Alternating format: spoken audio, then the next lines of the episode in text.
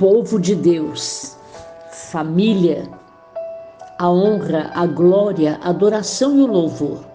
Nós oferecemos à Trindade Santa, a uma nuvem da presença da glória do Altíssimo. É preciso que queiramos ver no mundo espiritual promessas que já se cumpriram, grandes livramentos que já aconteceram e eles continuam acontecendo também no amanhã, na dependência do grande Deus. Nós glorificamos o seu nome, amados, e na dinâmica do reino, nesta breve reflexão, nós vamos trazer um assunto muito interessante. Aliás, todo o assunto da Bíblia é interessante. Na dinâmica do reino, no capítulo 6, no livro de Segundo Reis, que traz a história, traz o grande depoimento, Eliseu, quando estava guerreando, ele ficou no lugar de Elias, o profeta, na guerra contra a Síria. E nós vamos entender o que aconteceu aqui. Do versículo 8 ao 17, no capítulo 6 de Segundo Reis. Para crer no impossível, é preciso que alguém primeiro veja o invisível. É uma lição que Eliseu ensinou ao seu servo. O texto envolve a guerra entre Israel e Síria. E o profeta Eliseu informando o seu povo sobre a tática do inimigo por meio de visões proféticas. A presença do grande Deus amado é tão real. Quando responde um dos seus servos: Ninguém, ó rei, meu senhor. Mas o próprio Eliseu, que está em Israel, faz saber ao rei de Israel as palavras que falas na tua câmara de dormir. A lição é esta: houve oração. E onde existe oração, quando oração acontece, com certeza, é a chave para que haja discernimento das estratégias do nosso inimigo. Mais ainda, a chave para desfazer o pânico do servo de Eliseu foi a capacitação das suas habilidades de visão para contemplar o invisível. Amados, olha que palavras, elas são cruciais Eliseu orou. Eliseu não pediu simplesmente a Deus que mostrasse ao servo outro milagre, pediu que o seu servo olhasse para uma dimensão maior, para o mundo espiritual. O Senhor, o nosso Yahvé, Ele é poderoso, Ele é soberano. Coloquemos a nossa confiança nele. A resposta aqui veio tão rápida porque o servo, através da oração do profeta Eliseu, passou a ter visão de fé. Ele disse: Senhor, como venceremos a batalha? Eliseu orou e disse: Senhor Deus, Senhor meu Jeová, Rafá, médico de excelência, Jeová Sabaó, Senhor das grandes guerras. O monte estava cheio de cavalos e carros de fogo em redor de Eliseu. Antes o servo não conseguia ver. Amados, palavra de fé, nós ministramos agora. Eliseu orou e disse: Ó oh, Senhor, eu te peço que me abras os olhos para que o meu servo veja. O Senhor abriu os olhos do servo. Ele viu que o monte estava cheio de cavalos e que Eliseu não estava sozinho. O exército de Jeová Sabaó desceu pronto para a grande batalha a favor de Eliseu. Ver o invisível é a chave quando nós oramos a oração de fervor. Discernimos temas espirituais quando nós temos a perspectiva, a visão de Deus não contemplemos a situação na perspectiva humana, vendo o plano de ataque do adversário e percebendo a surpreendente força de ataque angelical que Deus pode mandar agora. Amados, quando nós falamos em situação, Jeová Sabaó é o Senhor das guerras. Hoje o Brasil, o mundo está enfrentando, é preciso que tenhamos visão da fé. Não podemos permitir que sejamos abalados. Nossa família, nós dependemos do Altíssimo da sua resposta. Ele é o Senhor da nossa vida. Ó oh, Pai, nós declaramos agora, para sempre, a glória, a adoração e o louvor te pertencem. Por isto nós te bendizemos, para que a resposta alcance esta família, a cura, o milagre, a libertação. Glorificado é o teu nome, Senhor quanto tanto chora buscando uma resposta. Responda ao Altíssimo, perdoa os nossos pecados e queremos glorificar ao teu nome por tudo que está acontecendo neste terceiro dia para frente. Tu és o Senhor que pode e que faz milagres e faz maravilhas para sempre. Amém.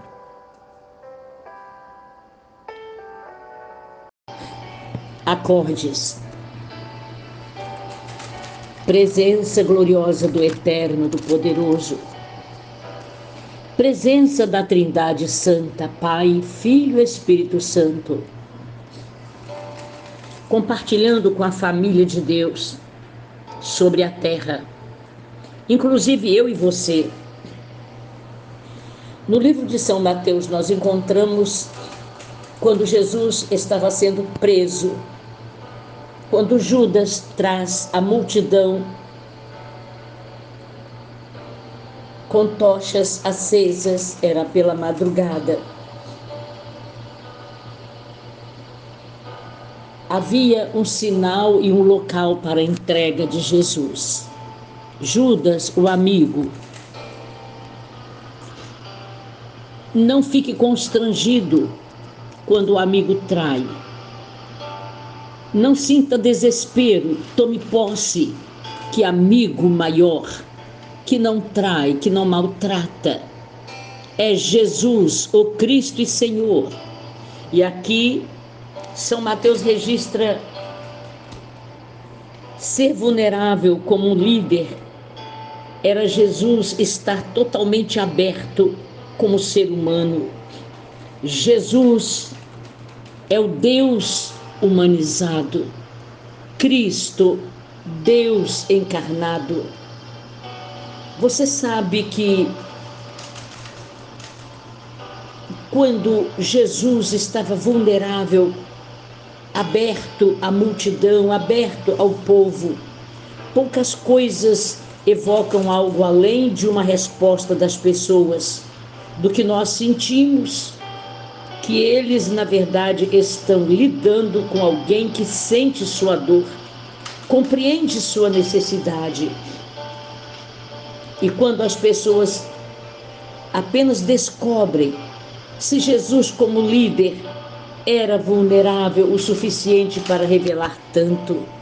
Quando Jesus recusou-se a defender a si mesmo na noite de sua prisão, é o que está escrito aqui a ação protetora de Pedro cortou a orelha do guarda-costas do sumo sacerdote. Imediatamente, Jesus se prontificou a curar o seu inimigo, sim, porque todos eram inimigos naquele momento. Não que Jesus os considerasse inimigos. Lembra? quando Herodes e Pilatos, que estavam tendo uma crise política, eram inimigos, através de Jesus, eles tiveram que ter comunicação um com o outro. Aqui tem tradução da Bíblia que fala: Jesus pergunta, amigo, a que vieste?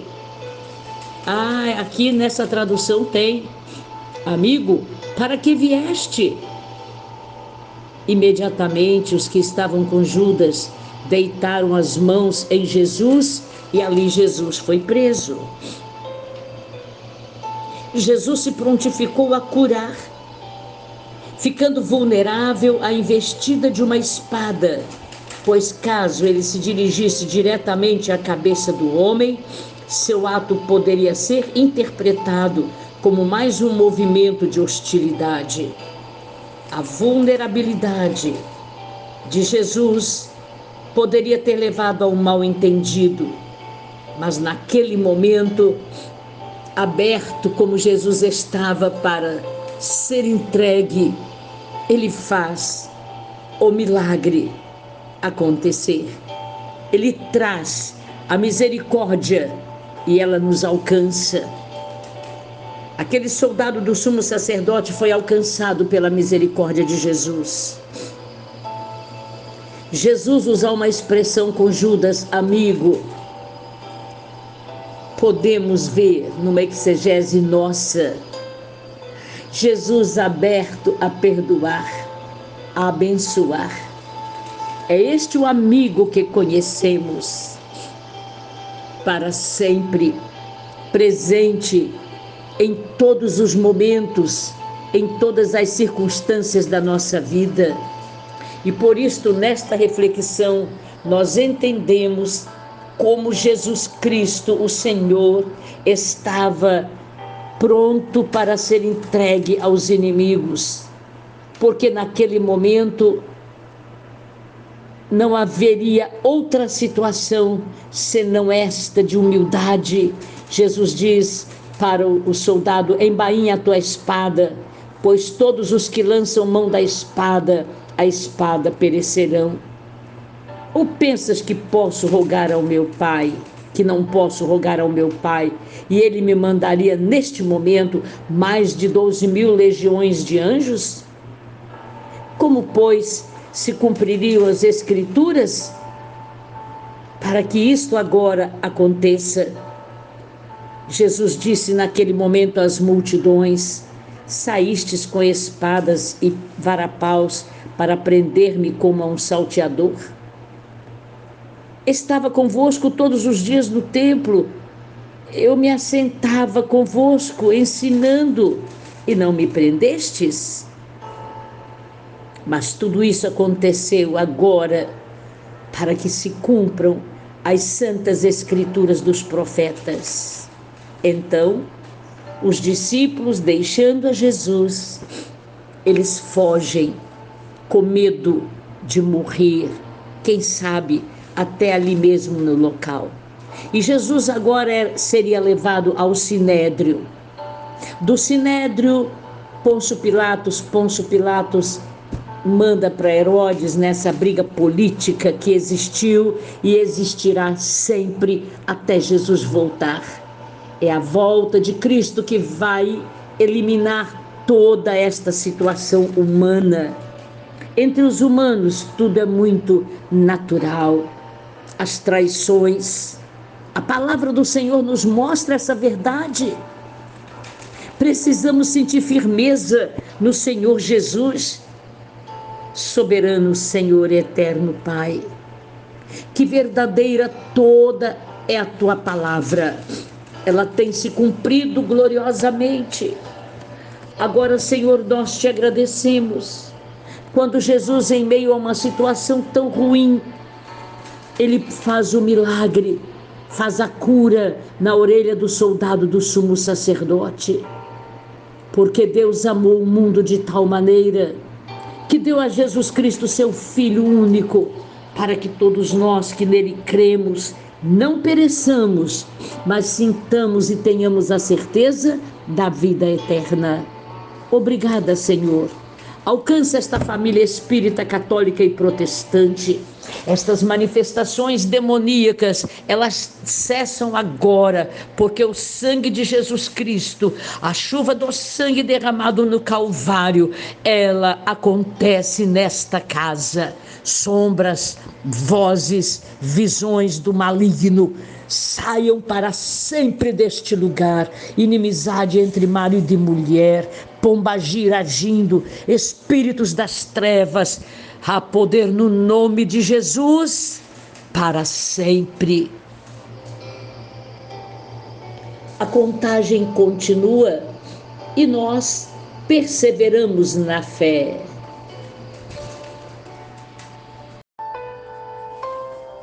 família de Deus sobre a terra. Estes acordes, deleita-te, alegra-te. O Espírito Santo, ele pode, ele é a pessoa da Trindade que provoca em nós a alegria de viver. Ainda que haja em nós enfermidades orgânicas, nós acreditamos no manto do milagre sobre nós, procuramos a medicina, nos cuidamos e permitimos que o Espírito Santo complete a obra da alegria. Porque Jesus está voltando. Preparemos-nos, portanto, para o encontro com Ele. O encontro pode ser coletivo, no grande dia do arrebatamento, mas também, naturalmente, o que nós mais vemos é o individual. A cada minuto, alguém tem um encontro com o Senhor. E nós declaramos agora, nesta reflexão, uma palavra poderosa. Quais são os propósitos da crucificação da expiação que é tirar a nossa culpa e uma vida abundante. Os propósitos da crucificação, expiação e vida abundante. Fala da vinda do Messias. E quem fala isto é o profeta Isaías. O profeta Isaías, ele profetizou de tal maneira um aproximado de 700 a 690 anos antes de Cristo. Em 21 vezes, o livro do profeta Isaías tem a citação do tema salvação. Ele fala salvação, redenção, justiça, paz e consolo. Mas aqui na dinâmica do reino, no capítulo 53, eu e você estamos numa reflexão perfeita.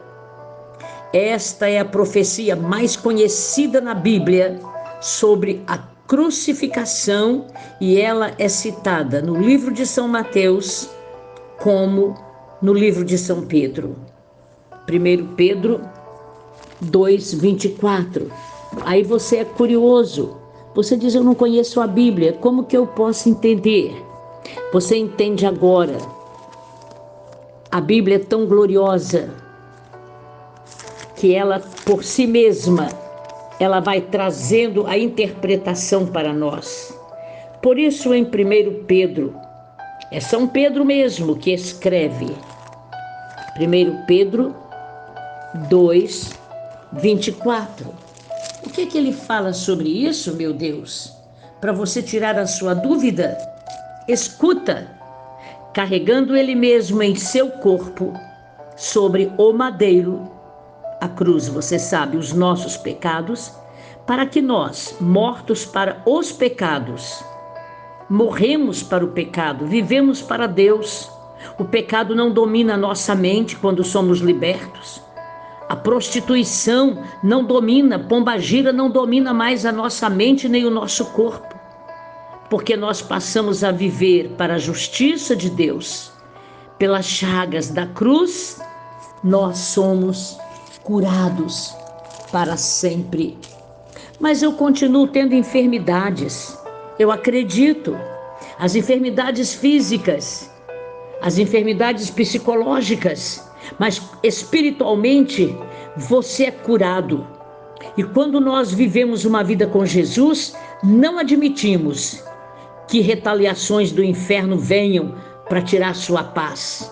Não aceitamos. Nós vivemos uma alegria que só o Espírito Santo dá. Falar de Jesus não deixa ninguém possesso e nem doente. Por isso precisamos nos sentir curados para curar pessoas. Busque o milagre agora. Quando Isaías escreveu há oito séculos aproximado antes de Cristo, ele fez declarações incrivelmente acuradas sobre tudo da crucificação, Mas ainda mais importante é o fato do profeta Isaías ter falado sobre o propósito da cruz. O propósito da cruz é expiar, é tirar as culpas que nós carregamos. Não admitimos que o cristão convertido e liberto viva carregando fardo com espíritos de demônios que se manifestam. Não! Precisamos curar também a nossa mente.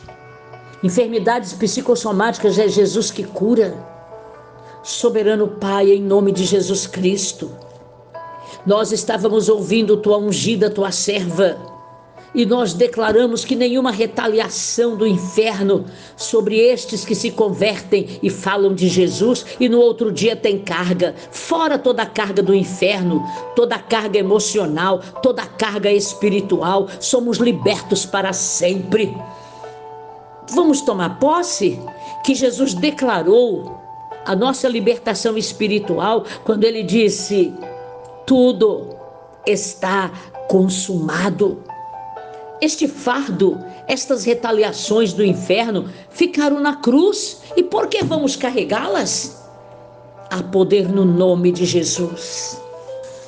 Levantamos a mão e declaramos em cada cômodo da sua casa, debaixo das camas, no teto, nas janelas e nas portas, nas varandas, nos corredores, nas grades, em toda a área da sua casa. Anjos que Jeová Sabaó, o Senhor da guerra, manda. Toma posse de uma cura, por favor. Mas é para sempre. Não é pensar na enfermidade e ela encostar, não. Nem pense. Quando o pensamento ruim chega, declara: pensamento ruim, você está entregue a meu Senhor Jesus, que tirou as culpas da minha alma, do meu espírito, eu não carrego fardo. Há poder no nome de Jesus para que você tenha tomado posse das palavras desta noite. Palavras simples, mas palavras poderosas. Jesus é o mesmo ontem, hoje e o agora para sempre. Aleluia. Amém. Glória ao Pai, glória ao Filho, glória ao Espírito Santo. Estamos mais uma vez compartilhando a fé, compartilhando a comunhão, compartilhando o amor do grande Deus. Este amor que transborda do terceiro céu, este amor que vem com todas as virtudes do fruto do Espírito, que é o amor.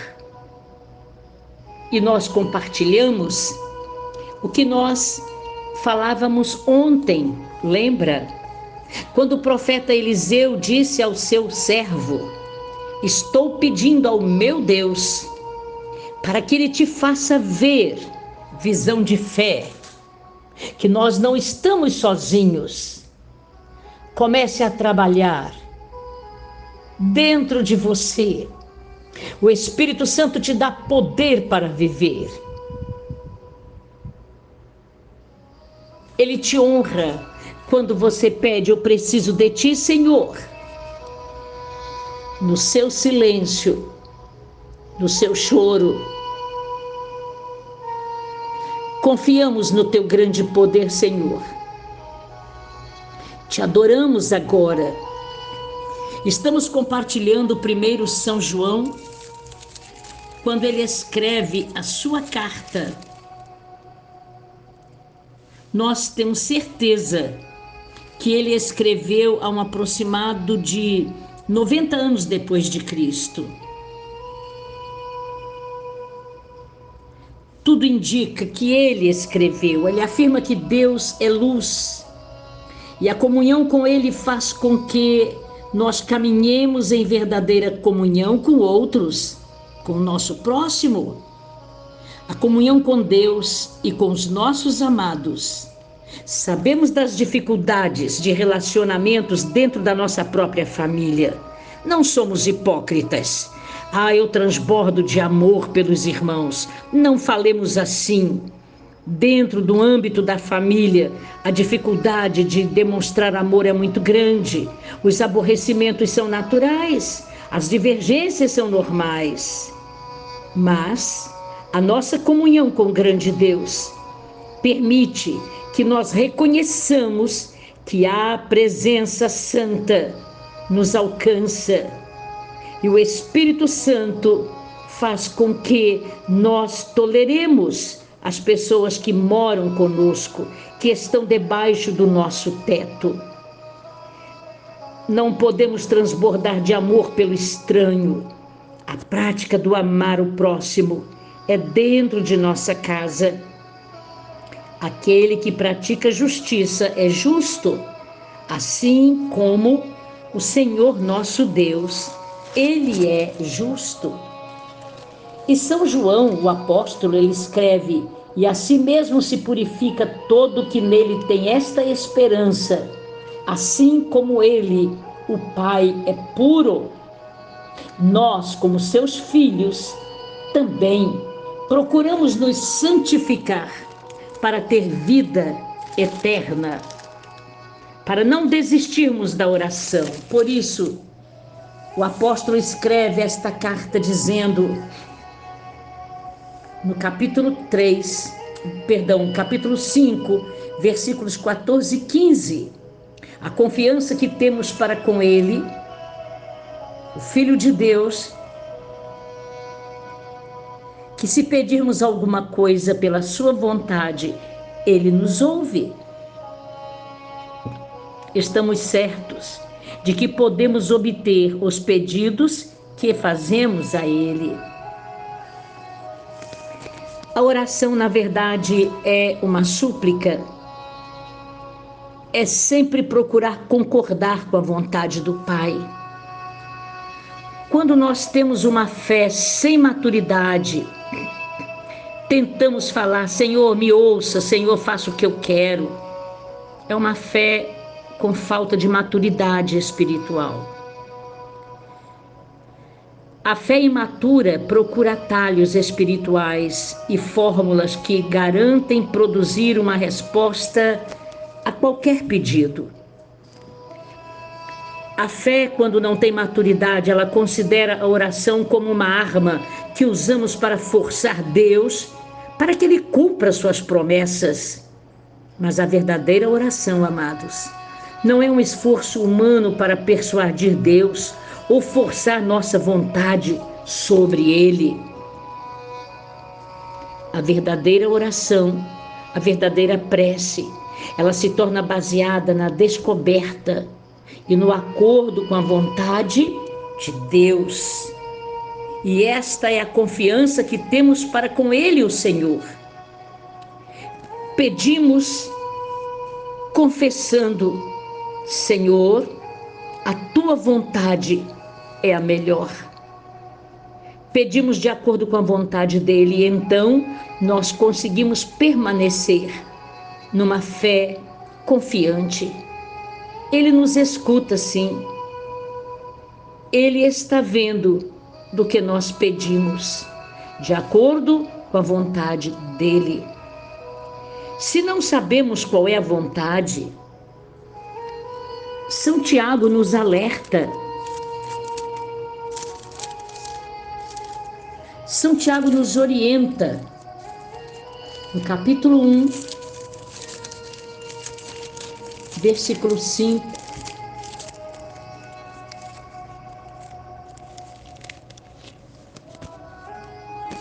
E neste versículo 5, nos deixa bem claro que perguntamos ao Senhor, acreditamos que Ele ouve o nosso pedido Precisamos crer que existe uma resposta a caminho. Oremos com persistência para que Ele realize a obra, a Sua vontade em nossa vida. A verdadeira oração é quando nós declaramos também: Tu és o Cristo, Filho do Altíssimo. Receba, Senhor, a nossa adoração, por favor. reconhecendo verdadeiramente que és o Senhor. Obrigada, grande Deus, quando nós clamamos crendo no teu poder. Senhor da glória, nós glorificamos o teu nome, acreditando que o milagre pode acontecer. Para sempre nós te agradecemos, assim como esta adoração através destes acordes. Senhor, nós glorificamos o teu nome crendo no teu poder. Quando lemos o que São Tiago escreveu para nós, se algum de nós necessita de sabedoria, vamos pedir ao grande Deus. Ele pode nos dar. E ele pode quando nós pedimos com fé. Não duvidamos agora, soberano Senhor não somos como a onda do mar. Ela é impelida e agitada pelo vento, e nós estamos firmados na fé. Inabalável. És o Senhor que pode responder, por favor. Nenhuma retaliação sobre a nossa família, nem sobre a nossa vida, mas determine aos teus anjos a nosso respeito e pela fé, que a tua vontade se cumpra em nós Prepara-nos para tomar posse das respostas que estão prontas, em nome de Jesus.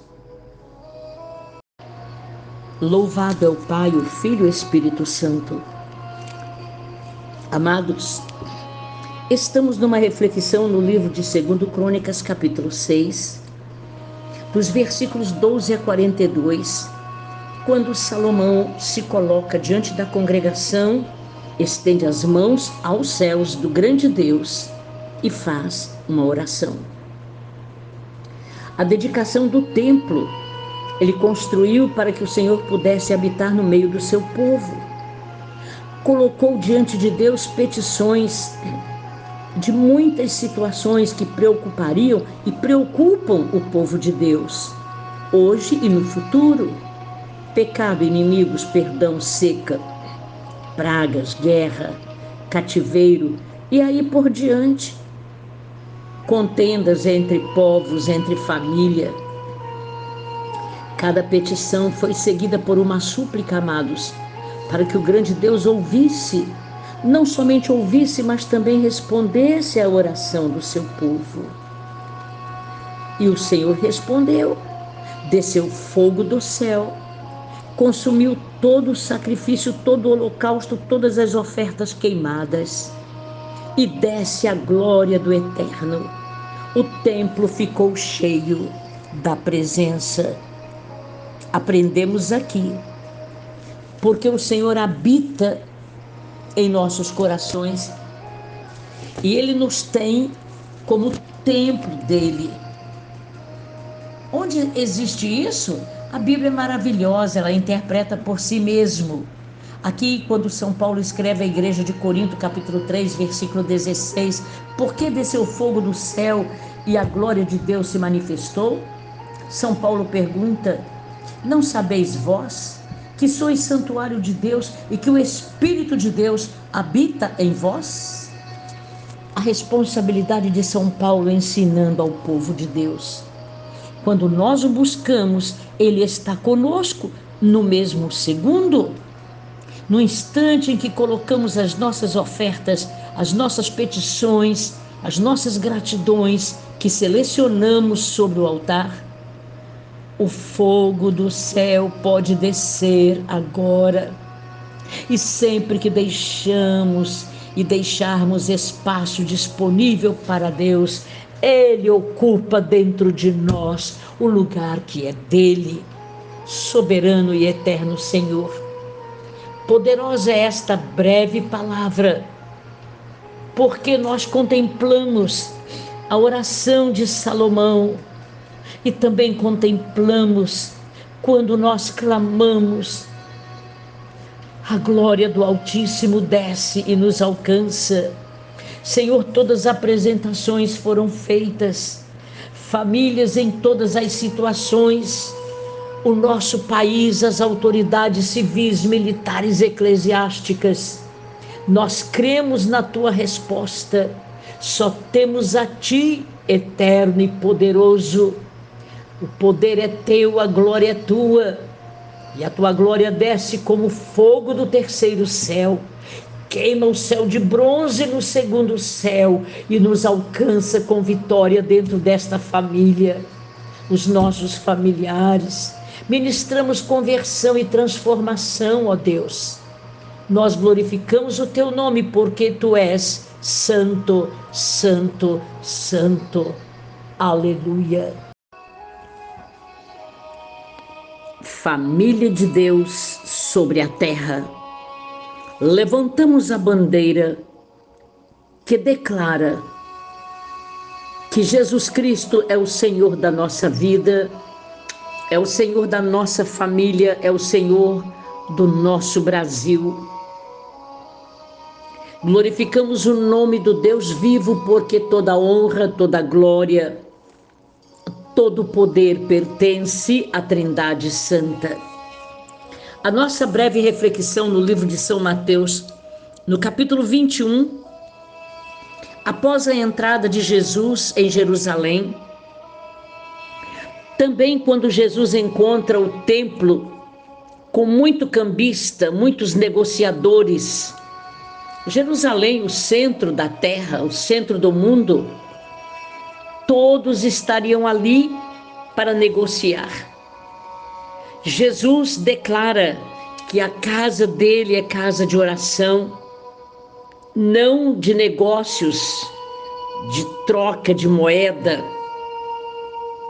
E então no templo, quando Jesus ali estava, cegos, aleijados, vinham ao seu encontro e eram curados. Jesus Cristo é o mesmo agora. Mas os sacerdotes, quando viam os milagres, os escribas, eles ficaram extremamente perturbados, incomodados. E muito mais perturbados quando eles ouviam as crianças clamando: Hosana ao filho de Davi. Ficaram indignados e perguntavam uns aos outros: Estão ouvindo o que eles estão dizendo? Jesus responde: Sim. Nunca lestes que da boca de pequeninos e crianças de peito tiraste perfeito louvor? E então Jesus sai da cidade, sai da cidade de Betânia e com certeza ele pernoitaria na casa de Marta Maria e Lázaro. Interessante que o perfeito louvor estava justificando, provando os milagres de Jesus com a sua autoridade real.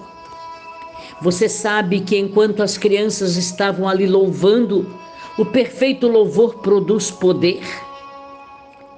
Na dinâmica do reino, em resposta aquele criticismo apontado pelos escribas, que indignados ficavam revoltados pelo louvor, um louvor poderoso, oral, forte, porque vinha de crianças.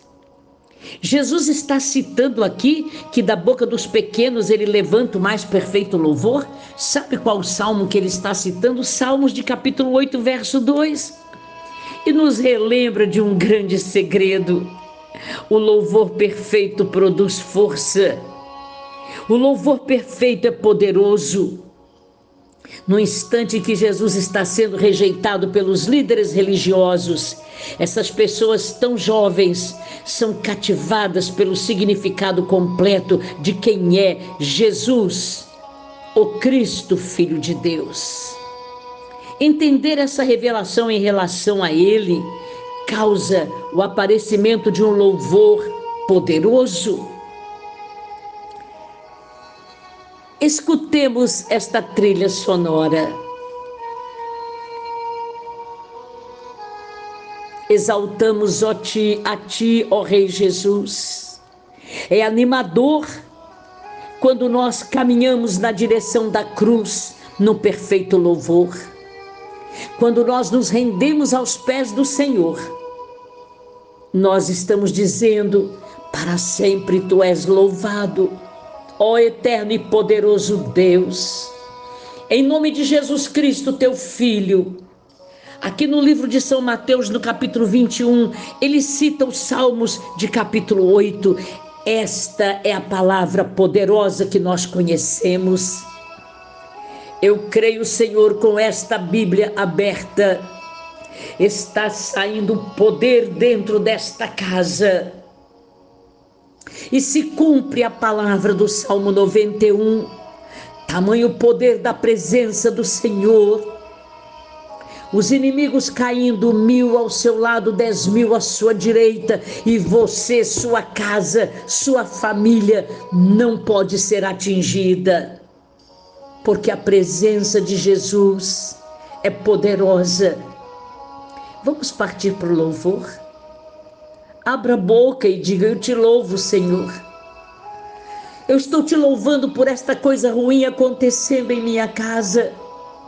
Eu te louvo, Senhor, por esta enfermidade psicossomática. Eu te louvo, Senhor, porque eu estou crendo que o manto do milagre pode se estender agora sobre esta jovem, sobre este homem, esta mulher. Te dou louvor porque tu és poderoso para fazer um milagre, para prolongar a vida desta jovem, Senhor. Por isso nós te exaltamos com louvor de santidade, de adoração e de glória para sempre. Esta família católica, espírita e protestante. Precisa sentir a tua presença, porque tu és o poder, a glória para sempre. Em nome de Jesus, ó grande Deus, nós ministramos cura, ministramos paz, ministramos libertação deste espírito deprimido. Pelo sangue de Jesus, sai da mente deste homem, desta mulher, desta jovem, desta criança é glorificado o teu nome, ó Trindade, para sempre. E esta trilha sonora continua para sempre. Ó Rei, bendito Jesus, obrigada, grande Deus. É família do eterno e do soberano Deus vidas abençoadas, prontas todas as famílias para dar glória a Deus, para enfrentar deserto, aflições, privações, provações. Aqui estamos em mais uma reflexão. Quando assim enfrentamos dificuldades, nós nos renovamos na fé, sabe? A reflexão está São Paulo escrevendo à igreja de Corinto, Olha que duas palavras mais lindas: integridade e moralidade. Nestas palavras é que se referem os versículos quando São Paulo fala de diferença entre os irmãos. Ele vai conversando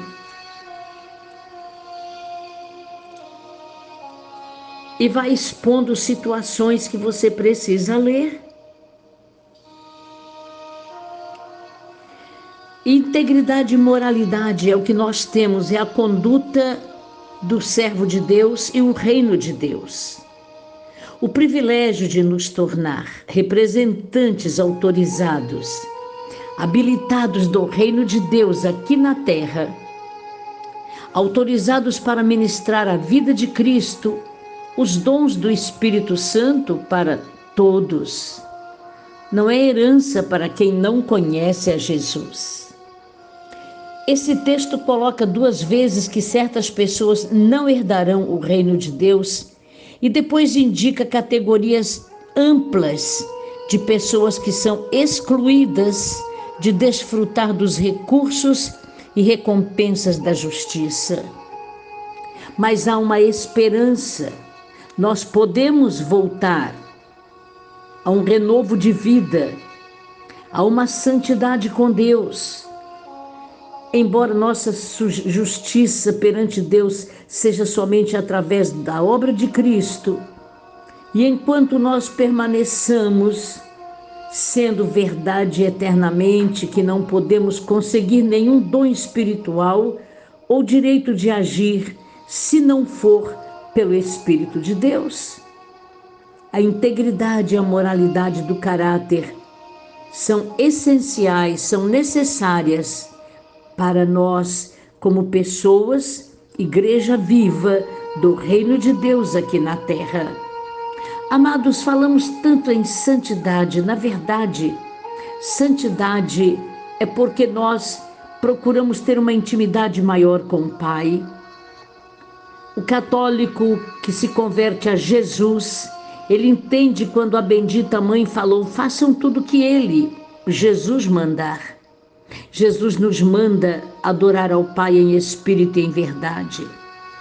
A nossa santidade, separados do mundão, a santidade de coração e de uma vida íntima, nos mantém numa comunicação com Deus e não conseguimos nos misturar com o mundão. Amados, nós conseguimos manter amizades preciosas que não confessam a fé em Jesus, mas também nós não negamos a Jesus Cristo. Mantemos quaisquer assuntos carnais ou privados fora do caminho do Senhor? Não conseguimos. Logo partimos para o mundo espiritual também o Espírito Santo, ele libera o nosso acesso a Deus para distribuir seus dons, cumprir a vontade do Pai, independente da situação que nós estejamos vivenciando. Soberano Pai, aqui está mais uma família sendo colocada diante da tua presença. Senhor, nós glorificamos o teu nome porque cremos no poder da tua palavra. Nós cremos, ó Senhor, que o milagre pode acontecer, que a cura pode acontecer. Capacita-nos, ó Espírito Santo, para enxergar nossa família dentro de casa e nos preparar, porque Jesus Cristo está voltando para nos levar para sempre, para a eternidade. Não acontecendo arrebatamento agora, neste momento, mas Ele pode me chamar no individual. Venha bendito de meu Pai, possua por herança o que já está preparado desde a fundação do mundo. Obrigada, Senhor, por esta família estar ouvindo esta reflexão e compartilhando. Que o milagre aconteça agora, por favor, pelo poderoso nome de Jesus. Com estes acordes. Aleluia. Espírito Santo alcança cada vida para sempre. Aleluia.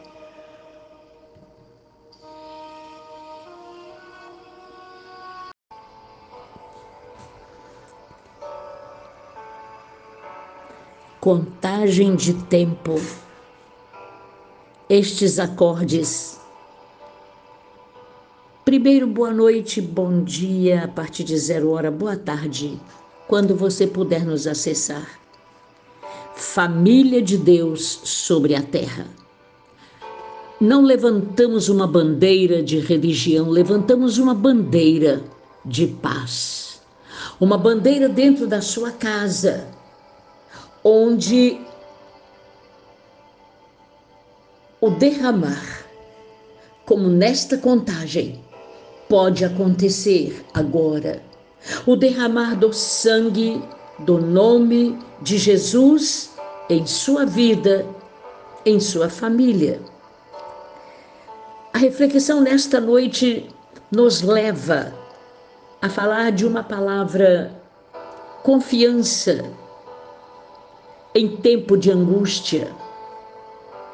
A família, o Brasil, o mundo passa sempre momentos difíceis. Insegurança, incredulidade, traição, medo.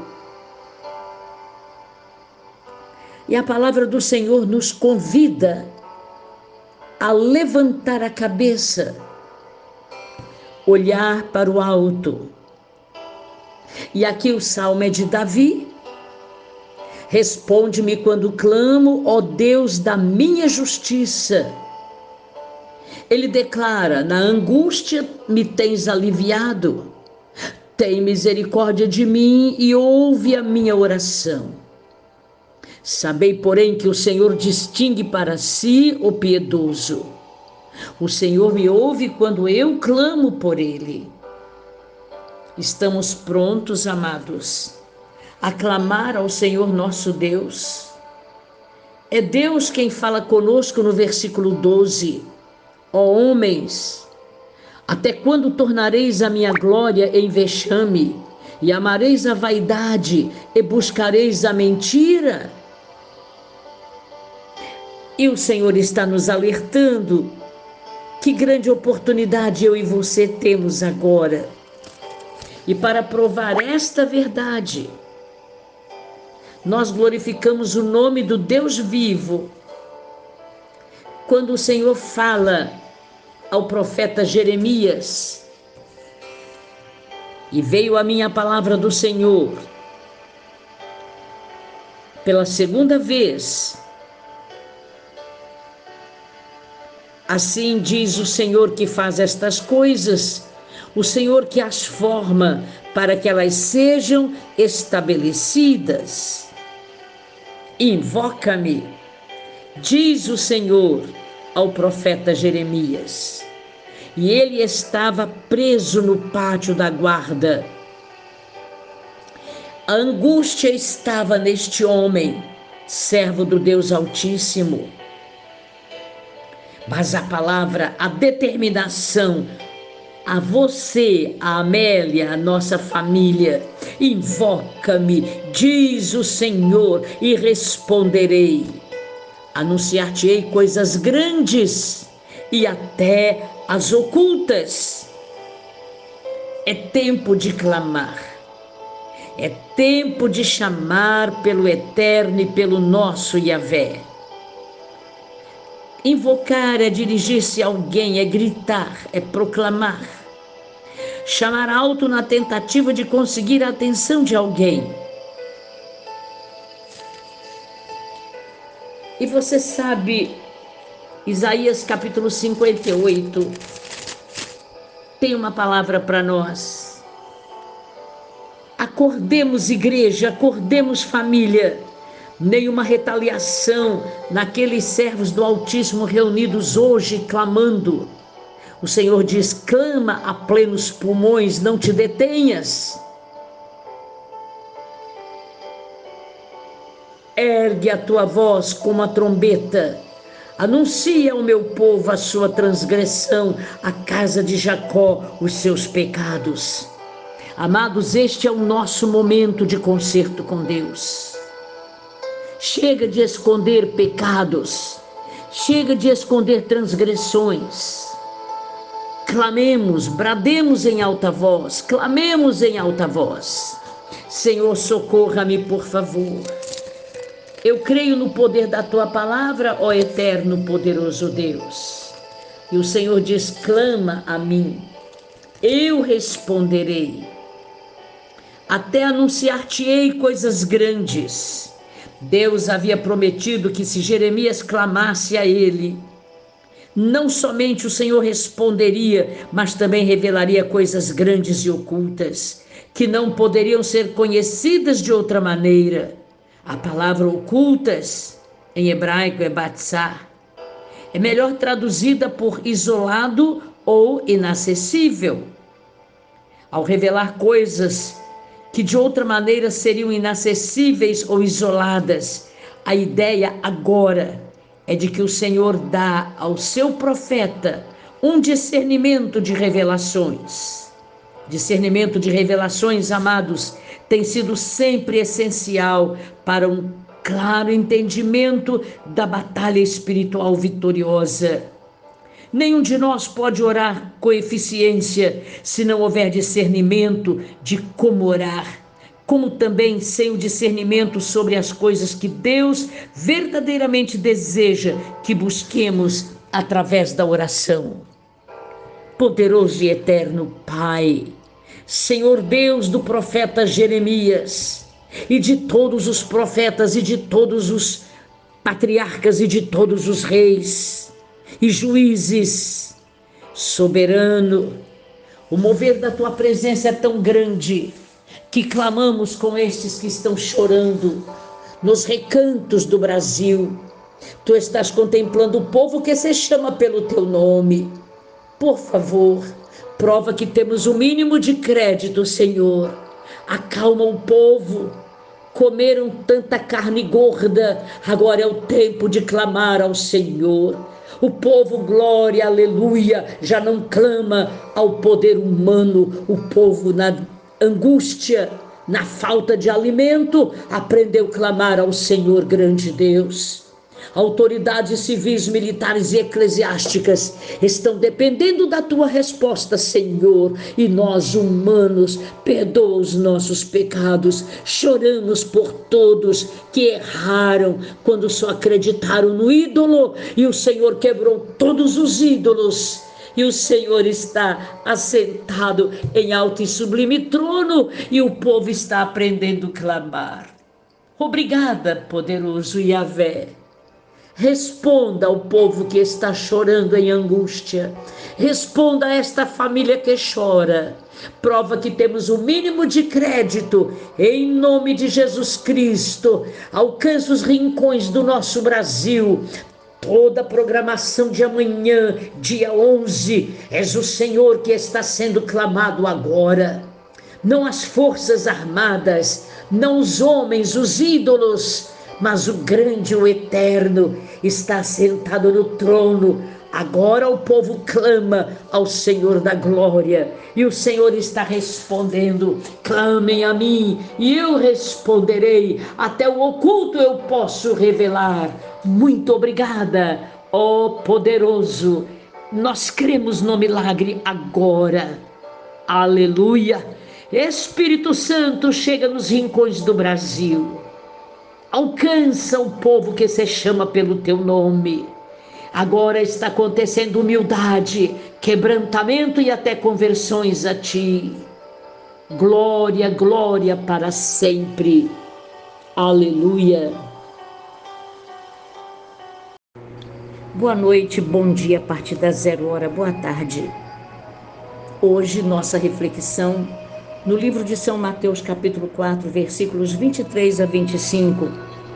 Nós entendemos na dinâmica do reino a ministração em cura divina, porque é o ministério de Jesus Cristo em sua comissão, em seu ministério público e terreno. Esses versículos, amados, é quando Jesus pregava na Galiléia, os enfermos vinham até ele, toda a sua fama, todos o conheciam como o Nazareno, aquele que curava lunáticos e paralíticos.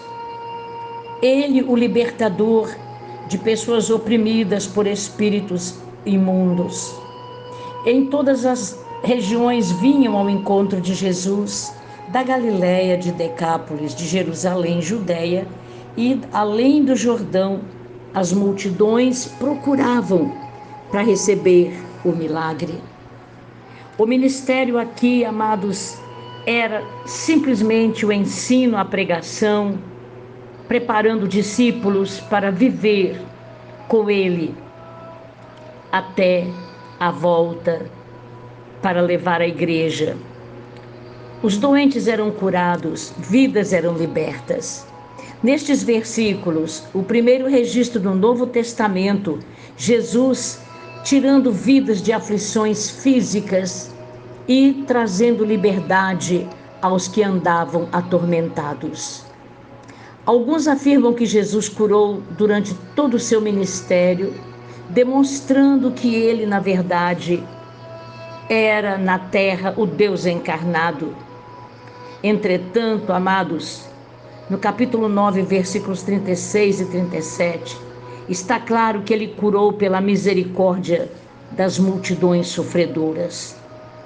Também é óbvio que Jesus pretendia que a cura fosse parte da sua missão de curar. A grande comissão inclui a promessa, Jesus dando autoridade aos seus filhos, aos seus servos, E se vocês impuserem as mãos sobre os doentes, eles ficarão curados. Ele está estendendo essa comissão com base em sua morte, em sua compaixão e a promessa de poder para cumprirmos a sua palavra. É glorificado o nome de Jesus Cristo quando ele realmente nos dá autoridade. É o mundo espiritual. Um irmão abençoando e ajudando o outro. Em nome de Jesus Cristo, nós podemos ministrar e abençoar. Não é a bandeira da religião, é a bandeira do sangue de Jesus que foi derramado na cruz. Nós nos rendemos aos pés do Senhor grande Deus e em nome de Jesus Cristo nós estamos prostrados dizendo: Obrigada, Senhor, por esta noite, nesta reflexão. Proclamamos o teu reino para sempre. Que a tua glória, ó Senhor bendito, se manifeste nesta família, nesta casa. Que haja paz, que haja harmonia, que haja alegria de viver na família Protege também os animais desta casa.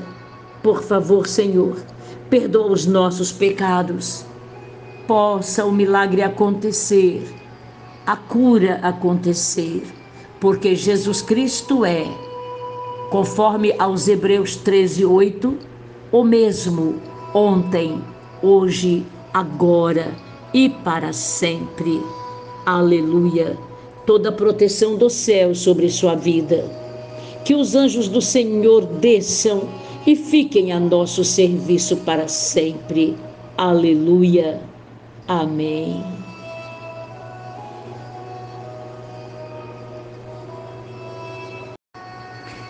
Boa noite e a partir das zero hora, bom dia.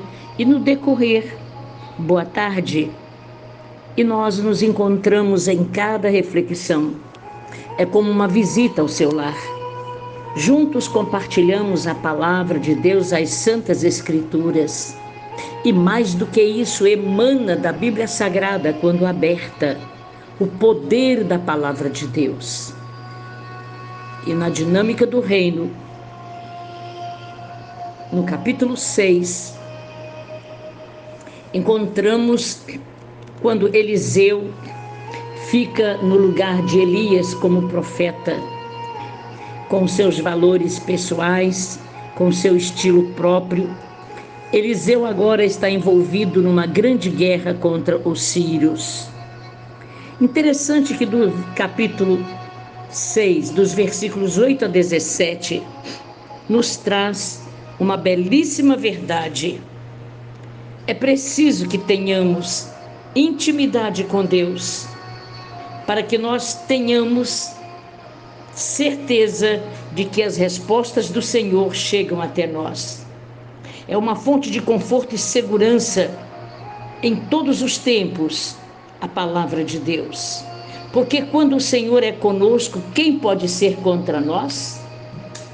O mundo, os inimigos de nossa alma não conseguem nos vencer. A prova está aqui quando um dos servos vê uma multidão de guerreiros armados, ele diz: Senhor, as tropas, os cavalos e carros estão cercando a cidade. O que faremos? Não estamos preparados para enfrentá-los. E o Senhor respondeu: Olha, jovem, não sinta medo mais são os que estão conosco do que aqueles que estão com eles. Imediatamente o profeta Eliseu disse: Senhor, abra os olhos deste servo para que ele veja que o Senhor está conosco. Imediatamente, aquele servo, quando ele olhou para, os, para o monte, ele viu cavalos e carros de fogo em volta de em redor de Eliseu. A visão da fé trouxe, materializou para que o servo pudesse crer. Para crer no impossível, nós precisamos primeiro ver o invisível, sentir o invisível, a presença de Deus. Foi isso que o profeta Eliseu ensinou ao seu servo. O texto envolve a guerra entre Israel e Síria. E o profeta Eliseu informando ao povo de Israel sobre a tática do inimigo por meio de visões proféticas. Respondeu um dos servos: Ninguém, Senhor. Mas o profeta Eliseu, que está em Israel, ele faz saber ao rei de Israel as palavras que falas até quando estás a dormir. A oração é a chave para o discernimento das nossas estratégias contra os nossos adversários. Mais ainda, amados, a chave para que seja desfeito o pânico daquele empregado de Eliseu foi a capacidade das habilidades de visão para contemplar o invisível. Observe palavras fortes. Eliseu orou. Eliseu não pediu, mas ele simplesmente orou a Deus que mostrasse aquele servo um outro milagre que ele olhasse numa dimensão espiritual maior. A resposta veio tão rápida. O monte estava cheio de cavalos e carros de fogo, para que o profeta Eliseu não fosse atacado. Vamos ter, desculpe, visão espiritual. É a chave de uma oração vitoriosa. Vamos discernir temas espirituais dentro da perspectiva de Deus, ao invés de contemplar a situação na perspectiva humana. O plano de ataque do inimigo só conseguimos perceber quando nós buscamos a capacidade com o Altíssimo. Ele é o nosso Jeová Sabaoth a Bíblia nos garante que aos seus anjos o Senhor Deus dá ordem a nosso respeito. Existe uma classificação, uma hierarquia de anjos. E tenha certeza, no mínimo dois anjos estão a seu serviço. Não sinta mais medo. Síndrome do pânico fora. Sombras, vozes, vamos entender que a presença do nosso Yahvé, Jeová Sabaó é o Senhor das nossas guerras no mundo espiritual. Sombras, vultos, visões, pânico, em nome de Jesus Cristo, começa a ser desfeita agora. Toda síndrome que te deixa assustado, com medo, inseguro, soberano Senhor. Nesta palavra, o profeta Eliseu disse ao seu servo: aprenda a ter visão do impossível que pode acontecer em nossa vida. Olhe aquele lado do monte. E o servo olhou, porque ele olhou porque o profeta disse: Senhor, grande Deus, meu Jeová Sabaó, dê ao meu servo visão de que o Senhor está conosco, de que o perigo não vai nos matar. E o servo olhou no lado que o profeta pediu. Ó oh, grande Deus, por isso nós estamos olhando para cima. Tu és o autor e o consumador da nossa fé.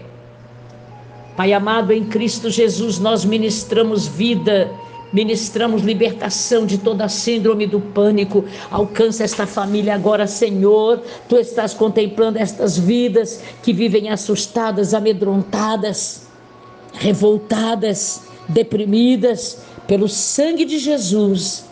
Espírito Santo prova que temos um mínimo de crédito e que és o Senhor que faz o milagre acontecer. Liberta estas vidas.